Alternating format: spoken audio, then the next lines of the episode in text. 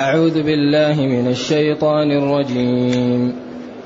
فبما نقضهم ميثاقهم لعناهم وجعلنا قلوبهم قاسية يحرفون الكلم يحرفون الكلم عن مواضعه ونسوا حظا مما ذكروا به.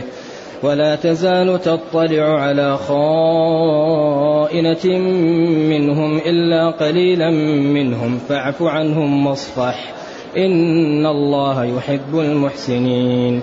ومن الذين قالوا إنا نصارى أخذنا ميثاقهم فنسوا حظا مما ذكروا به فأغرينا بينهم فأغرينا بينهم العداوة والبغضاء إلى يوم القيامة وسوف ينبئهم الله بما كانوا يصنعون يا أهل الكتاب قد جاءكم رسولنا يبين لكم كثيرا مما كنتم تخفون من الكتاب ويعفو عن كثير. قد جاءكم من الله نور وكتاب مبين. يهدي به الله من اتبع رضوانه سبل السلام ويخرجهم ويخرجهم من الظلمات إلى النور بإذنه ويهديهم ويهديهم إلى صراط مستقيم. الحمد لله الحمد لله الذي أنزل إلينا أشمل الكتاب وأرسل إلينا أفضل الرسل وجعلنا خير أمة أخرجت للناس فله الحمد وله الشكر على هذه النعم العظيمة والآلاء الجسيمة. والصلاة والسلام على خير خلق الله وعلى آله وأصحابه ومن اهتدى بهداه. ما بعد فإن الله تعالى يبين في هذه الآيات صنائع يهود وما سببت لهم فعالهم من العقوبات. فبما نقضهم ميثاقهم لعناهم ما زائدة. فبنقضهم. وما تأتي زائدة مؤكدة. والزيادة المقصود بها أنها لا محل لها من الإعراب. ولكن القرآن لا حشو فيه. فالزيادة العرب تأتي بالكلام لأجل التأكيد. فزائد يعني لا محل له من الإعراب وإنما جاء لأجل التأكيد. كما قال ما جاءنا من بشير. ما جاءنا بشير. والقرآن نزل بلسان عربي مبين. فبعض الناس يقول لا تقول زائد. لا زائد يعني ليس المقصود أنه لا فائدة فيه. لا القرآن لا يوجد فيه حشو. الحشو هو اللي لا فائدة فيه. أما زيادة الكلمة تكون لمعنى. لأن زيادة المبنى تدل على زيادة المعنى. إذا فبسبب نقضهم النقض هو النكث كالتي نقضت غزلها. و و و ونقض العهود هذا يعني دلالة على على على الضعف والدناءة وعدم المروءة. لأن الفاضل لا ينقض عهده والصادق لا ينقض عهده. لذلك نبينا صلى الله عليه وسلم في السيرة أنه كانت قريش تترك عنده ودائعها لأنهم يعلمون وهم يعادونه لكن يعلمون أنه أمين ما يغش ولا يخون. ولا ينقض عهد أبدا. ونقض العهد لا يجوز واحد يعاهد واحد على شيء فينقض عهده ولا يجوز أن يستكتمك شخص على سره وتذكره. واحد قال لك أنا أقول لك كلام لا تخبر به لا ينبغي أن تفشي سره. كما أنه إذا أخطأ أمامك مسلم خطأ لا يتعدى للأمة ولا فيه ضرر للآخرين لا يجوز أن تذكره لأن ذكرك خطأ أخيك غيبة له الغيبة ذكرك أخاك بما يكره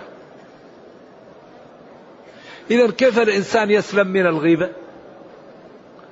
أن لا يتكلم فيما يقع بين الناس. من أراد السلامة من الغيبة فلا يتحدث فيما يقع بين الناس. فإنه إن تحدث فيما يقع بين الناس جاءت إيش؟ الغيبة. لأن أي قصة تحكيها لا بد يكون فيها واحد يعني فعل شيء أو فعل له شيء. أو قيل له أو قال.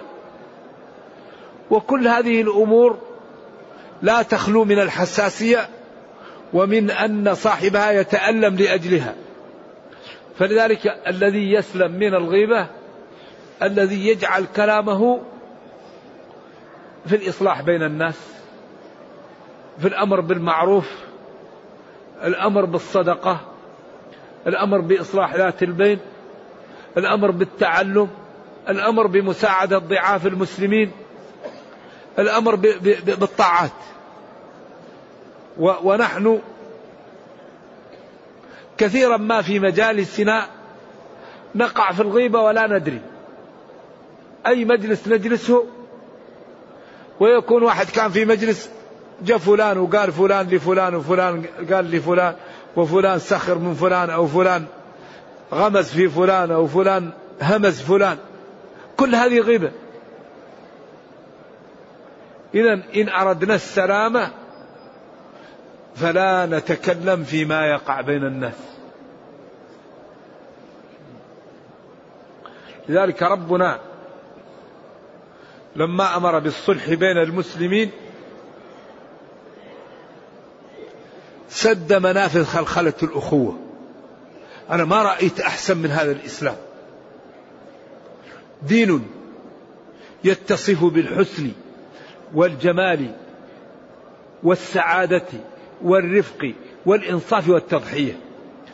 قال وإن طائفتان من المؤمنين اقتتلوا فأصلحوا بينهم. بعدين بين بعدين قال إنما المؤمنون إخوة فأصلحوا بين أخويكم. بعدين قال واتقوا الله لعلكم ترحمون. ثم سد منافذ خلخلة الأخوة. لا يسخر قوم من قوم لا تلمسوا لا تنابزوا. إن بعض ظن إثم. لا يغتب بعضكم بعض. كلها منافذ تأتي بماذا؟ تأتي بالكراهية والعداء فأمر بالأخوة والصلح وسد منافذ خلخلة الأخوة. إذا هؤلاء اليهود بسبب نقضهم الميثاق. يعني عيسى موسى بشرهم بمحمد صلى الله عليه وسلم. وعيسى بشرهم. وما من نبي إلا يبشر بمحمد صلى الله عليه وسلم. والدليل أنهم نقضوا ما كان عندهم أنهم كانوا يهددون الأنصار الأوس والخزرج. اللهم إنك سترسل نبي آخر الزمن وإننا نتبعه. اللهم بحقه انصرنا على هؤلاء وصدقه. وكانوا من قبل يستفتحون على الذين كفروا ينتصرون. فلما جاءهم ما عرفوا كفروا به. ولذلك كان من توفيق الأوس والخزرج أن يهود كانت تهددهم بالنبي صلى الله عليه وسلم. فلما ذهبوا للحج وقالوا جاء نبي قالوا هذا الذي تهددكم به يهود ينبغي أن تذهبوا وتؤمنوا به. فآمنت به الأوس والخزرج وكفرت به يهود. وهم مأخوذ عليهم العهد أن يؤمنوا به. ومأخوذ عليهم العهد أن لا يكتموا الحق. وأخبر الله أنهم يعرفونه كما يعرفون أبناءهم. ولكن اليهود قوم به نعم اليهود ناس ملأهم ربهم من السفة. عندهم من السفة. ومن يعني الدناءة. ومن الانحطاط. ما لا يعلمه إلا الله. ويكفي ما يقومون به الآن. أيوة هذا يدل على الخسة والدناءة ويدل على السفة ويدل على عدم خوف العواقب. الذي يخاف العواقب ما يوقع بالأبرياء ما يوقع بالناس هذا الإيقاع. هذا إنسان سفيه. لأنه هو يجعل نفسه في حرج وفي مأزق إلى قيام الساعة. أيوة. ولذلك العاقل إذا أراد أن يفعل يفعل بانضباط ما يفعل بتهور. أيوة. لأنه لأن الأيام وتلك الأيام نداولها بين الناس. وما يدريهم أن الله تعالى يمكن أهل فلسطين من اليهود ويجعل لهم الدولة والغلبة. ويكونوا قاموا بهذا الأمر. فيتمنوا أنهم لم يفعلوا شيئا من ذلك. ولكنهم عندهم من السفة ما الله به عليم. هذا نوع من السفة لا يعلمه إلا الله. نوع من السلف والدناءة والتهور وعدم النظر للعواقب. وساعدهم على ذلك واقع الأمة المسلمة الأليم. شجعهم. وسكوت العالم ووجود قوة هائلة تساعدهم على ما يقومون به للمسلمين. ولكن الله تعالى يحمي المتقين. إن الله يدافع عن الذين آمنوا. ولا ينصرن الله من ينصره. كم من فئة قليلة غلبت فئة كثيرة. إذا فيه موارد وفيه أبواب للنصر لو طرقها المسلمون لانتصروا ولقد نصركم الله ببدر وأنتم أذلة. الجملة حالية. نصركم في حال ذلكم. ويوم حنين إذا أعجبتكم كثرتكم فلم تغن عنكم شيئا. إذا ينبغي لنا أن نوضح للناس موارد العز والغلبة والرفعة والتمكين ونطالبهم بسلوكها ونخوفهم من موارد الهلك والعطب ونطالبهم بالابتعاد عنها حتى تكون أمتنا آه، آه، في آه، تكون أمتنا في المكانة اللائقة بها. إذا يقول هنا فبسبب نقضهم ميثاقهم لعناهم. اللعن هو الطرد والإبعاد من رحمة الله. كل ما عاهدوا عهدا نبذه فريق منهم. كل ما عاهد اليهود عهد ينقضونه. إذا فبسبب هذه المعاصي وبهذه يعني آه، الذنوب المتراكمة وبهذه أعوذ بالله البلايا التي عملوها لعناهم طردناهم وأبعدناهم من رحمة الله وجعلنا قلوبهم قاسية أو قسية كلهم قراءة سبعية.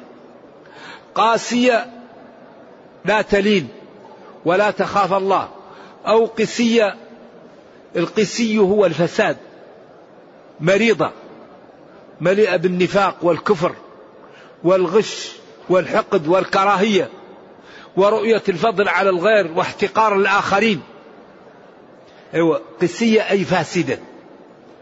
أو قاسية وقسية كلهم بمعنى واحد فعيلة بمعنى فاعل يعني قريبة من بعض. يحرفون الكلمة عن مواضعه. يحرفون التوراة والإنجيل وصفة محمد صلى الله عليه وسلم كل شيء يحرفه عن مواضعه. قالوا راعنا فقالوا يدعوه راعنا يقول السام عليك.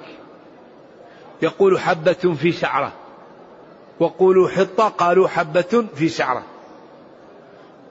يحرفون الكلمة عن مواضع. صفة محمد صلى الله عليه وسلم غيروها في التوراة. كتموا الرجم في التوراة وبدلوه بالتحميم والتشهير لأن الخبث كثر فيهم. إذا فبكثرة معاصيهم طردناهم من رحمة الله وجعلنا موارد قبول النفع لا تنفع وأكثر ما ينفع الإنسان القلب. فإذا فسد القلب فسد إيش؟ الجسم. ألا وإن في القلب مضغة إذا صلحت وإذا فسدت؟ ألا وهي القلب. إذا جعلنا قلوبهم قسية فاسدة أو قاسية لا تقبل لا يدخل فيها الخير. فهي قلوبهم فاسدة. وما دام القلب فسد فسد الإنسان. إذا فسدت فسد الجسد كله. يحرفون الكلمة عن مواضعه. يحرفون ألفاظ التوراة والكلام عن المواضع التي هو فيه وعن معانيه وتركوا كثيرا مما ذكروا به ونسوا حظا مما ذكروا به. نسوا تركوا. نسوا الله فنسيهم أي تركوا العمل له فتركهم من الرحمة. نسوا نصيبا مما ذكروا به أن هذا النبي يأتي ويتبعوه وأنه مبشر به أنبياؤهم وأنه جاء بالحنفية السمحة وأنه مهيمن على على كل الكتب ومهيمنا عليه. وأنه أرسل إلى الناس كافة ويعلمون هذا ولكنهم تركوا ذلك. ولا تزالوا. يا نبي تطلع ترى وتظهر على خائنة منهم. الخائنة عبارة جميلة تجمع جمع عجيب. فعلة خائنة أو على جريمة أو على معصية. لكن معصية يعني فيها نوع من الدناءة. هو الإنسان قد يعصي ولكن يعصي عنده إيش؟ عنده نوع من النخوة. لكن يعصي وهو دنيء خائن. لأن الخيانة من الأمور الدنيئة والكذب. والسرقة. في في بعض الأعمال دنيئة. لذلك عنتر وهو كافر. لكن عنده قيم وهو كافر. قال وأغض طرفي ما بدت لي جارتي. شوف هذا الكافر كيف النخوة. حتى يواري جارتي مأواها. إني امرؤ سمح الخليقة ماجد لا أتبع النفس اللجوج هواها. كافر. لكن عنده نخوة. لكن هؤلاء لا نخوة عندهم لا ذمة. يعني عندهم نوع من الدناءة والانحطاط واللا مبالاة لا يعلمه إلا الله.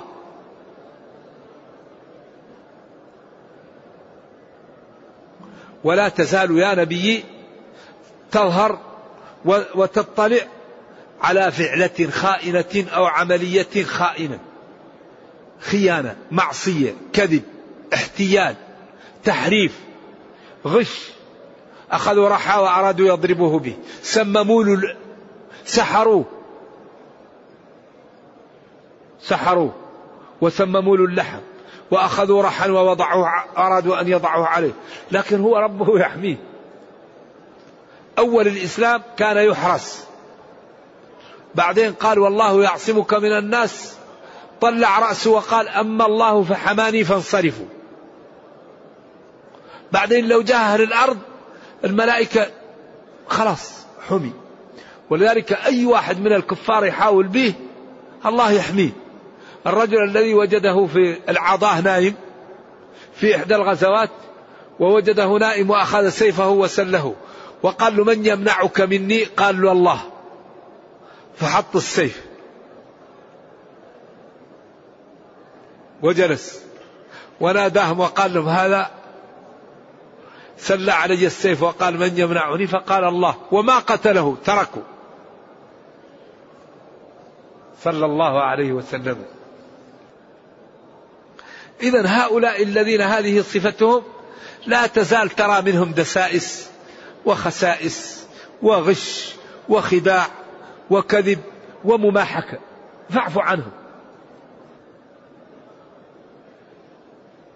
واصفح إن الله يحب المحسنين. من الغريب أن بعض العلماء يقول إن هذه الآية منسوخة بآية السيف.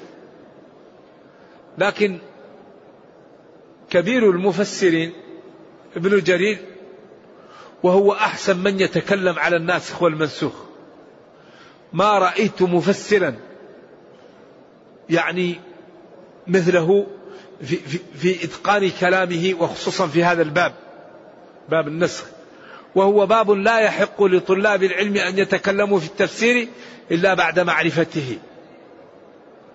لأن النسخ هو رفع الحكم الثابت بخطاب متأخر عنه. فإذا كان الإنسان لا يعرف الناسخ والمنسوخ قد تكون الآية منسوخة ويرى أنها محكمة.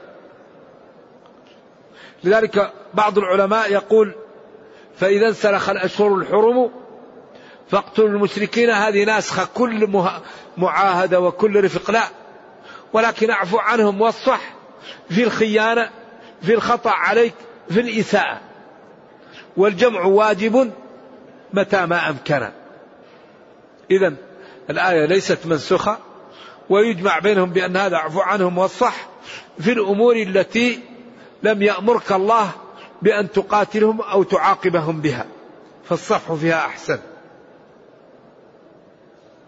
بعدين قال إن الله يحب المحسنين. إن الله يحب صفة من صفات الله. المحسنين الذين يحسنون على الناس. السلام من الإحسان الصدقة من الإحسان الرفق من الإحسان التبسم في وجه أخيك من الإحسان أن تفسح لأخيك في المجلس من الإحسان أن ترد عن أخيك في غيبته من الإحسان. أن تسد لإخوانك حوائجهم من الإحسان أن تنصح لهم من الإحسان. كل هذا من الإحسان. إن الله يحب المحسنين. والمحبة صفة من صفات الله تعالى لائقة به. نقولها وننزه الله عن مشابهة خلقه. إذا هذه الآية في اليهود. ثم قال ومن الذين قالوا إنا نصارى. ومن الذين قالوا إنا نصارى. هذا الأسلوب يدل على أن النصارى هم يدعوها وليسوا نصارى. قالوا نصارى. أن هذا قولهم هم وأنه ليس واقع. إما لأنهم قالوا أنصار الله أو لأنهم نصروا عيسى أو حواريه. إذا هذو قالوا إنا نصارى بس. ولكن في قولهم وفي ثبوته شك. لذلك هذا الأسلوب يدل على عدم إيش؟ عدم تصديقهم فيما قالوا. وعدم يعني صدقهم في ذلك. ومن الذين قالوا إنا نصارى أخذنا ميثاقهم. أن يؤمنوا بمحمد صلى الله عليه وسلم وأن يعملوا بالتوراة بالإنجيل والإنجيل أمرهم بالإيمان بمحمد صلى الله عليه وسلم. فلما لم يأمنوا يؤمنوا بمحمد صلى الله عليه وسلم فقد كفروا بالإنجيل. إذا من إيمانهم بالإنجيل إيمانهم بمحمد صلى الله عليه وسلم. لأنه قال ومبشرا برسول يأتي من بعده من بعد من بعدي اسمه أحمد. نعم. قالوا من أنصار قال الحواريون نحن أنصار الله. فنسوا كثيرا مما ذكروا به فأغرينا بينهم العداوة والبغضاء إلى يوم القيامة. هنا بعض العلماء قال هذا المقصود به النصارى واليهود. ولكن الكلام الأول عن اليهود والكلام الثاني الآن ومن الذين قالوا إنا نصارى أغرينا بينهم بين النصارى. هذا هو الذي يتجه في هذه الآية وإن كان بين اليهود وبين النصارى أيضا فتن وكراهية عداوة. ولكن هنا طائفة النسطورية وطائفة اليعقوبية وطائفة الملكانية. وكل طائفة تكره الطائفة الأخرى وتعاديها وبينهم من الإحن والفتن أكثر مما بينهم وبين المسلمين وبين اليهود. أغرينا الغراء هو اللصق وأغريناه ثم هيجنا وقوينا بينهم العداوة والبغضاء. العداوة هي أن يكون هذا وهذا كل منهم يعادي الإنسان والبغضاء هي الكراهية. فقد يكره الإنسان الإنسان وليس بينه عداوة. وقد يعاديه ويكرهه الاثنين وهذا أشد شيء أن يعاديه ويكرهه. أي هيجنا وألصقنا بينهم العداوة والبغضاء إلى يوم القيامة. هذا أيضا مستمر. ولذلك الآن البروستانت والكاثوليك وإيش؟ والأرثوذكس. هذا بينهم دائما كل طائفة تكفر الطائفة الأخرى. وبينهم من الإحن والفتن ما لا يعلمه إلا الله.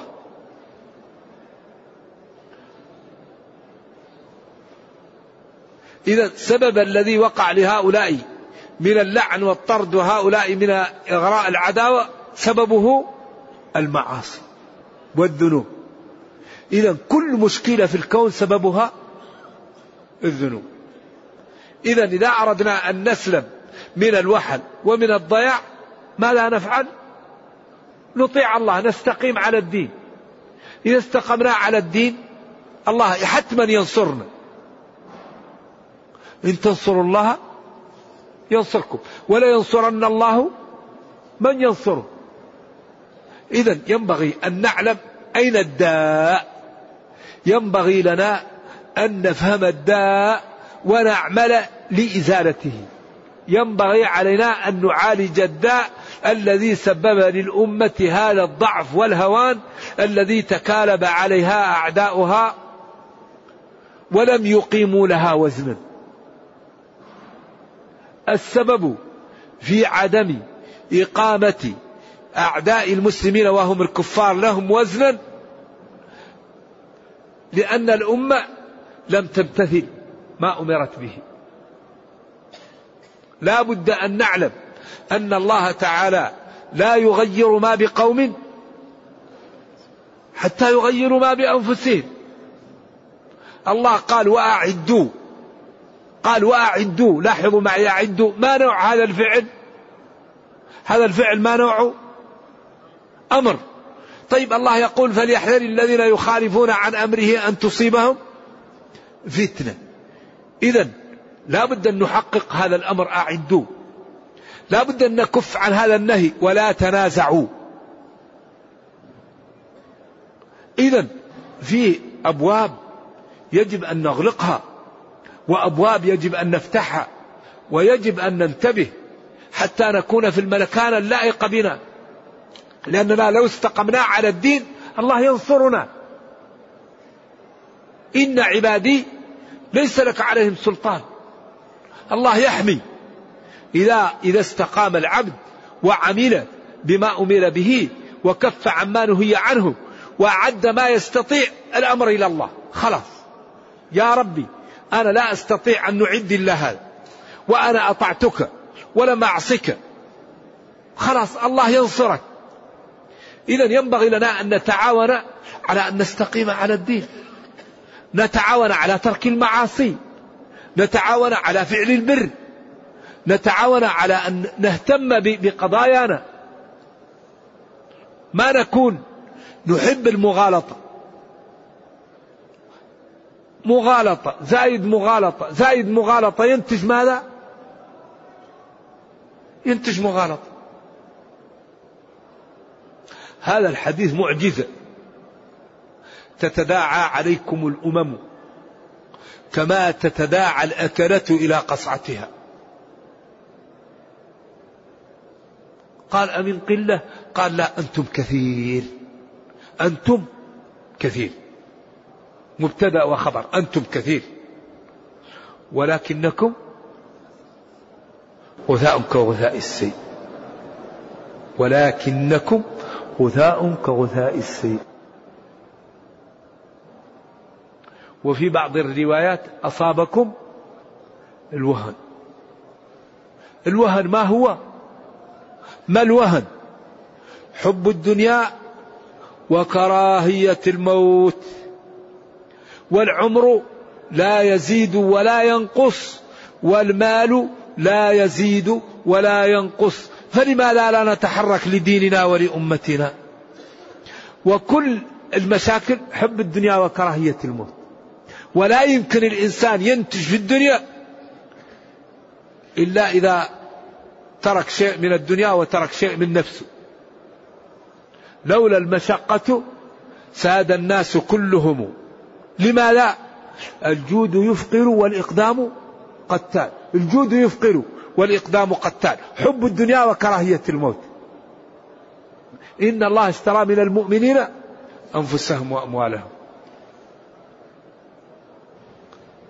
الروم. الله قال إنهم يعلمون ظاهرا من الحياة الدنيا. فعلموا من ظاهر الحياة الدنيا أن العزه في الدنيا لا تكون إلا ببذل النفس والمال. فهم يبذلون أنفسهم وأموالهم لنيل السبق في الدنيا. يبذلون لأجل الدنيا. لأنهم علموا أن العزه في الدنيا لا تنال إلا بالبذل. والأمة المسلمة مليار وستمائة مليون. أنفسها أموالها أعراضها دينها مهدد بالخطر ولا تضحي. وهؤلاء يضحوا لطعم لشهوة الاستعلاء. إذا ينبغي للأمة المسلمة أن تهتم بالموارد التي تجعلها في المكان اللائق بها فتهتم بالعلم. أم أهم شيء يقوي العلم تهتم بالعقول تهتم بالمؤسسات. تهتم بالنظام. هذه روافد إذا اهتمت بها الأمة ينزل عليها بإذن الله تعالى القوة وتنزل عليها السكينة. والله تعالى لما خلقنا بين لنا كل شيء ووضع كل شيء بين كل شيء. إذا من أهم ما يعزنا الاهتمام بالعلم. ما يوجد شيء أعز من العلم. العلم تدرس لتنال شهادة فتخاف الله وتكون تبكي. ما تقدر. تبر بوالديك. تترك الربا تترك الغيبة تترك الحرام. لأنك تعلم أن الله تعالى يملي للظالم حتى إذا أخذه لم يفلته. وكذلك أخذ ربك إذا أخذ القرى وهي ظالمة إن أخذه أليم شديد. وإذا أردنا أن نهلك قرية أمرنا مترفيها ففسقوا فيها. أمرناهم بالطاعة ففسقوا فيها فحق عليه القول فدمرناها تدميرا. فالمتعلم لازم يخاف الله. المتعلم يعرف قيمة الاتحاد. المتعلم يعرف خطورة الفرقة. المتعلم يعرف خطورة مخالفة أمر الله. المتعلم يعرف خطورة الإقدام على نهي الله. إذا من موارد لإنقاذ العلم الاهتمام بالمؤسسات الاهتمام بالعقول وشرائها والبذل في العقول. العقل يشترى بما يريد ويهيأ له المكان الذي يبدع فيه. يطبق النظام. لأن إذا كان فيه نظام يطبق كل واحد يصل إلى ما يريد عن طريق النظام. لا يوجد شيء أنفع من تطبيق النظام. لذلك أعداء الغرب الآن معبودهم النظام. إذا في موارد للعز وفي طرق للذل. نرجو الله تعالى أن يرفع عن أمتنا ما حل بها من البلاء. إذا الأمر واضح. إذا التحقيق أن الآية في النصارى يقول فأغرينا بينهم العداوة والبغضاء إلى يوم القيامة. يبقى بينهم العداء إلى يوم القيامة. إذا لا يمكن يتحدوا. ولو تأتي الآن وتتبعهم تجد بينهم من الإحن والفتن والكراهية ما لا يعلمه إلا الله. ولكنهم يعلمون ظاهرا من الحياة الدنيا فأداروا خلافهم على مصالحهم في الدنيا. لأنهم وجدوا أنه بدون التنازل لا يمكن أن ينتجوا فتنازل هؤلاء قليل وتنازل هؤلاء قليل وكونوا كتلة قوية في الدنيا. لأن الله قال يعلمون ظاهرا من الحياة الدنيا. ثم قال وهم عن لا وهم وهم عن لا وهم وهم عن الآخرة غافلون. ولكن أكثر الناس لا يعلمون يعلمون ظاهرا من الحياة الدنيا. فعلموا من ظاهر الحياة الدنيا أن الفرقة وعدم الاتحاد يضعفهم في الدنيا فاتحدوا وإن كانوا بينهم من الإحن والفتن ما لا يعلمه إلا الله. وسوف ينبئهم الله بما كانوا يصنعون. هذا تهديد مبطن سوف للمستقبل. ينبئهم يخبرهم. الله المعبود بحق. بالذي كانوا يصنعونه أو بصنيعهم أي بكفرهم وتكذيبهم وكل عملهم. اذا إذا لم يتوبوا وإذا لم يقلعوا يا ويلهم. اذا ماتوا على هذا. ثم قال يا أهل الكتاب يا يهود ونصارى قد جاءكم رسولنا محمد صلى الله عليه وسلم يبين يوضح لكم كثيرا مما كنتم تخفون من صفته ومن الرجم ومن الأحكام التي كتمتموها. ويعفو عن كثير. قال العلماء الذي يتعلق بالأحكام الشرعية بينه لهم والذي يتعلق بأمورهم الدنيوية وبكذبهم وغشهم لبعض الله ما امروا بيبينوا. عفى عنه تركوا ما وضح لهم فضائحهم الأخرى. يبين لكم كثيرا مما كنتم تخفون من الكتاب ويتسامح عن كثير مما لم يأمره ربه ببيانه ومما لم يكن لبيانه تقوية للدين. قد جاءكم من الله نور وكتاب مبين. قد جاءكم. يا أمتي نور. محمد صلى الله عليه وسلم. وكتاب مبين القرآن. مبين واضح. ولذا هذا محمد صلى الله عليه وسلم هو نور. لأنه أنزله الله تعالى أنزل عليه هذا الكتاب وأمره باتباعه وجعله مجمع للفضيلة.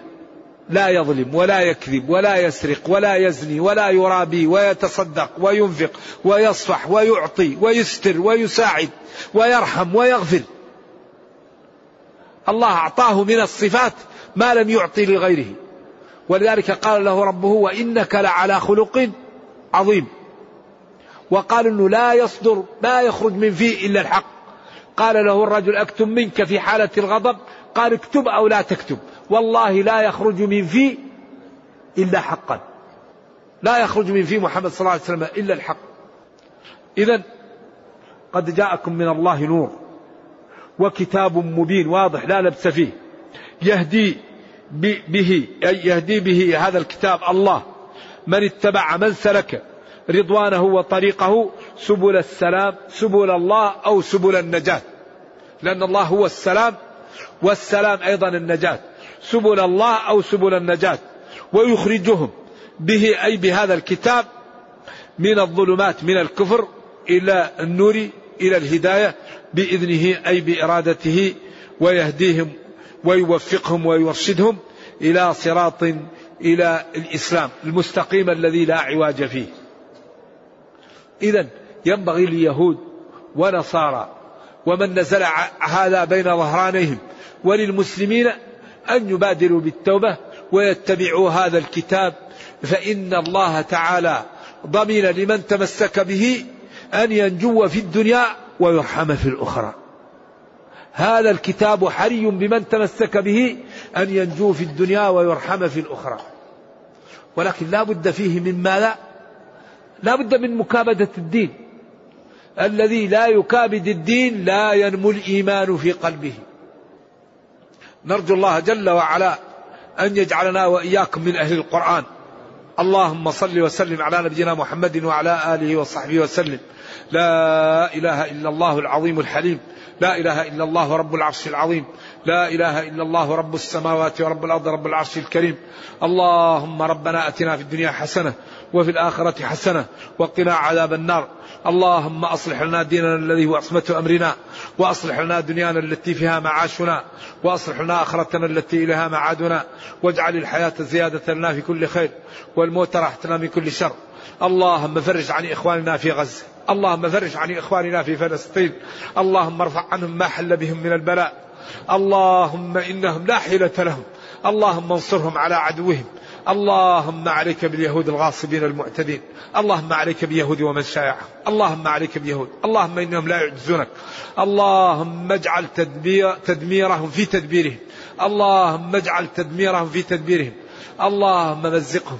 اللهم اجعل الدائرة عليهم. اللهم إنا نسألك أن تحفظ إخواننا في فلسطين وأن تحفظ المسلمين في كل مكان. اللهم يا حي يا قيوم برحمتك نستغيث. اللهم يا حي يا قيوم برحمتك. فرج عن إخواننا. اللهم إنا نسألك أن تفرج عنهم. اللهم إنا نسألك أن ترحم ضعفهم. اللهم اشف مرضاهم. اللهم أمن خائفهم. اللهم أطعم جائعهم. اللهم أكس عريانهم. اللهم إنا نسألك أن تلطف بنا وبهم. اللهم ارحمنا وارحمهم. اللهم يا حي يا قيوم نسألك الإجابة. سبحان ربك رب العزة عما يصفون. وسلام على المرسلين والحمد لله رب العالمين. والسلام عليكم ورحمة الله وبركاته.